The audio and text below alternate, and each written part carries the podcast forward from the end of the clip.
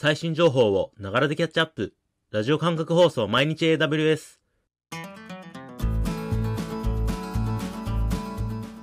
おはようございます。サーバーワークスの古川です。3月23日、今日も最新のアップデートを皆様にお届けしていきます。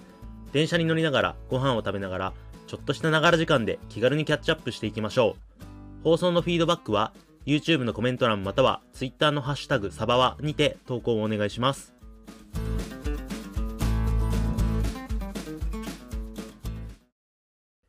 先週3月20日に JAWSDays 2021リコネクトが開催されました。JAWSDays とは AWS Users Group Japan 通称 AWSUG が主催の年1回開催される最大のイベントです。AWS に関わる幅広いテーマの様々なセッションが開催されており、楽しいイベントとなっております。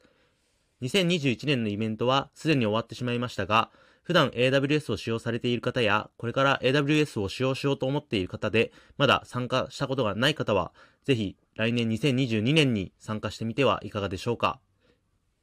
では、早速最新1日のアップデートを見ていきましょう。今回は3月22日、5件のアップデートがありました。まずは1つ目。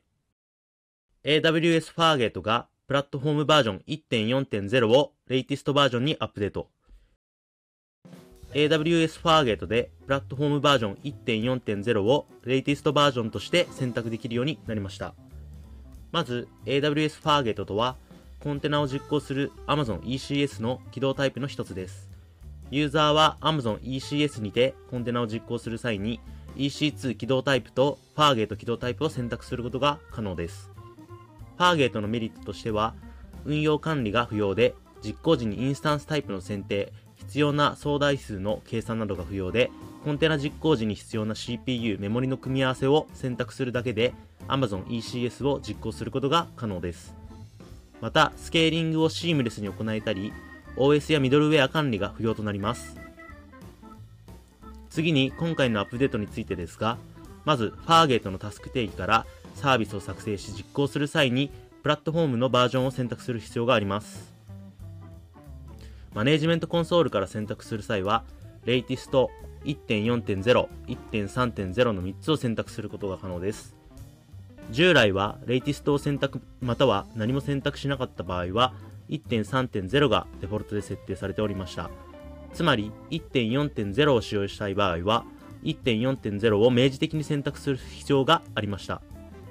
そこで、今回のアップデートにより、明示的に選択しなくても、デフォルトで1.4.0が設定されるようになりました。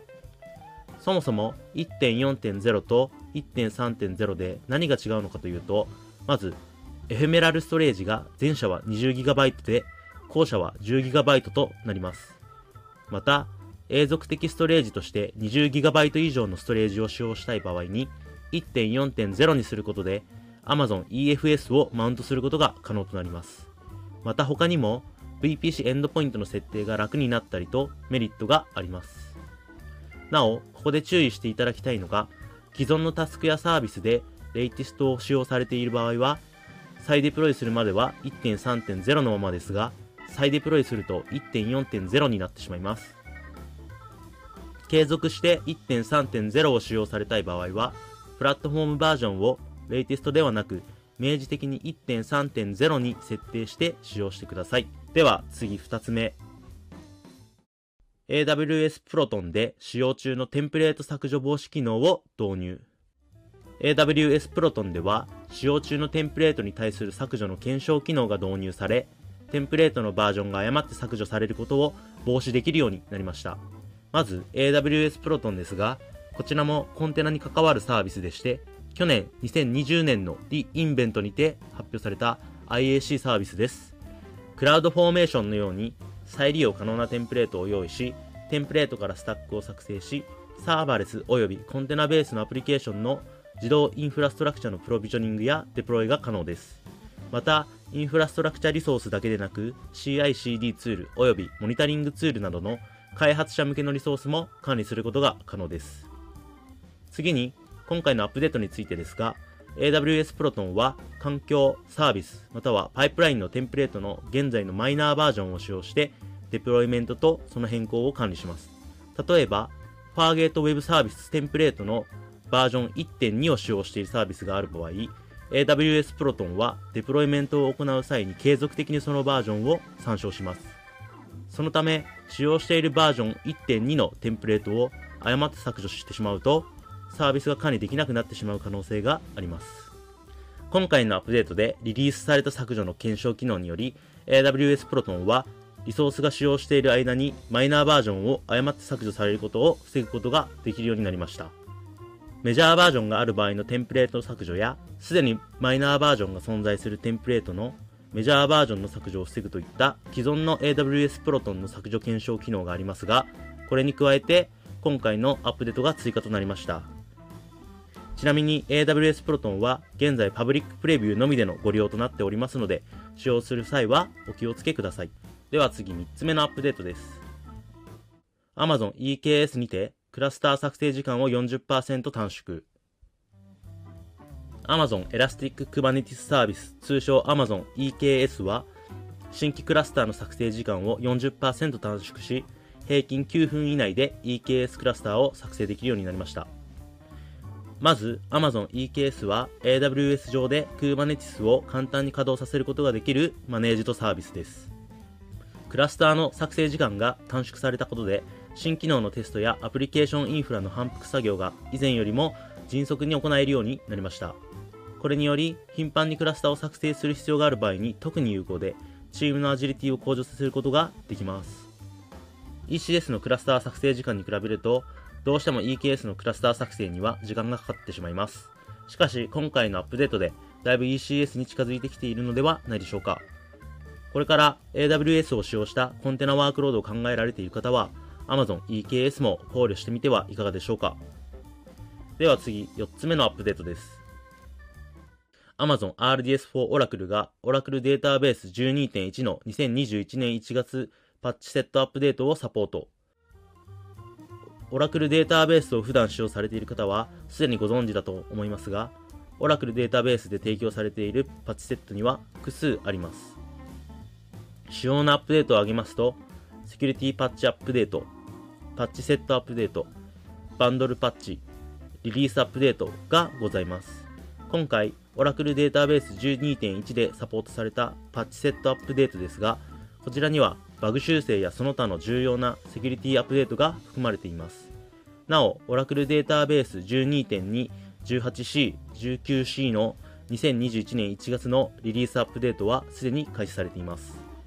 RDS4 Oracle にて Oracle Database 12.1をご使用中の方は、パッチセットアップデートを忘れずに適用してください。では最後、5つ目のアップデートです。AWS ソリューションの Discovering Hot Topics Using Machine Learning が Twitter のトピックを地理座標でフィルタリングができるように。AWS ソリューションでは AWS アーキテクト及び AWS パートナーによって構築検証された技術的な実装ガイドが公開されております。世界中のユーザーが直面する一般的な問題を解決できるように設計されております。今回のアップデートにより AWS Solution Implementation の一つでもある Discovering Hot Topics Using Machine Learning がアップデートされました。これはテキストや画像をオンラインの会話から取り込むことによりトピックモデリングやプレーンテキストや画像に埋め込まれたテキストの感情分析、画像内の安全でないコンテンツの検出を実現してくれる機械学習用アーキテクチャを実装するための実装ガイドを公開しております。今回のバージョンアップでは、地理的な座標をパラメーターにして Twitter のデータをフィルタリングし、表示結果を絞り込むことができるようになりました。この機能により、ただ Twitter のキーワードを集計するだけではなく、自身の関連する地理的な場所から発信されたツイートやリプライを感情分析し、可視化してくれるようです。つまり、ある企業のサービスに対してネガティブなコメントが寄せられている場合、企業はこれを検知し、迅速な対応を行うことができるようです。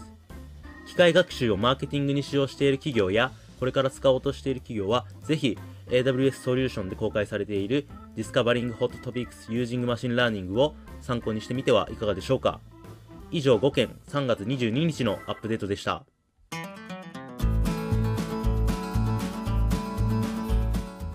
繰り返しになりますが、放送のフィードバックは YouTube のコメント欄または Twitter のハッシュタグサバワにて投稿をお願いします。また次回毎日 AWS をお楽しみに。ではでは。